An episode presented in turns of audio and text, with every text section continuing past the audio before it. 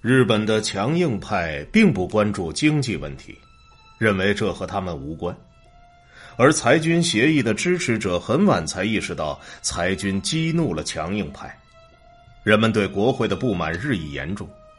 被诟病最多的是经济问题以及强行通过裁军协议的决定。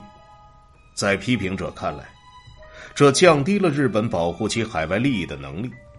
一千七百名准士官、少尉及以上的军官和五千八百名士官被从海军中裁撤，每十名海军中将里有九人被迫退役。一九二二年。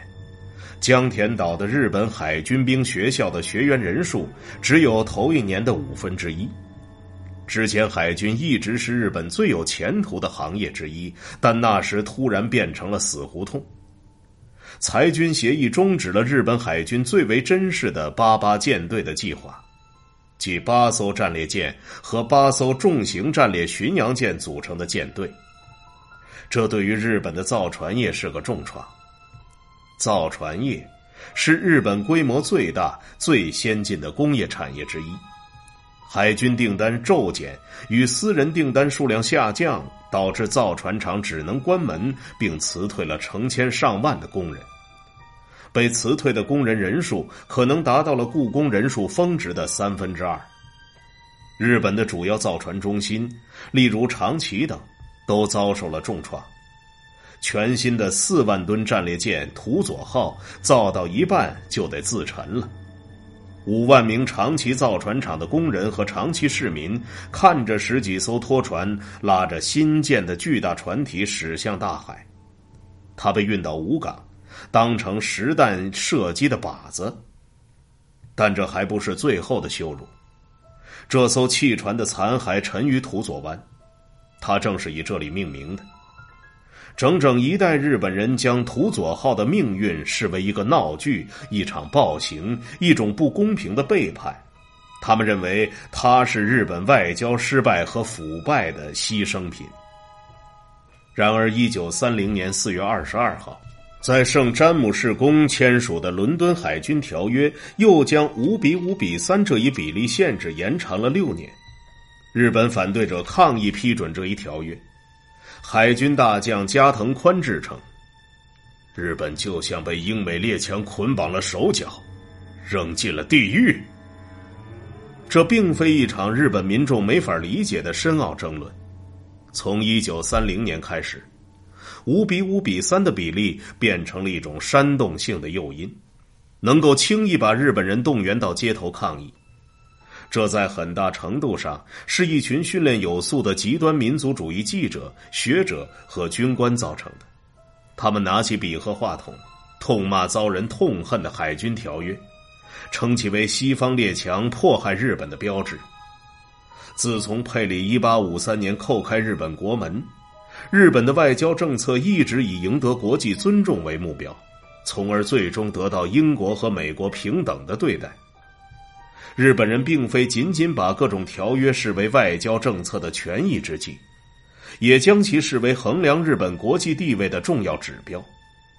这种态度在全世界可能都是独有的。百分之六十，日本就值这个数吗？一九三零年十月一号，天皇的枢密院批准了《伦敦海军条约》。对于日本的自由主义者而言，这是付出极大代价才取得的胜利。那一天成了日本历史的转折点。那一天释放出的邪恶力量，直到一九四五年才被完全驱散。在海军内部，该条约使得一直支持协约规定的限额的高级军官、条约派和正在兴起的强硬势力战列舰派，成了不共戴天的仇敌。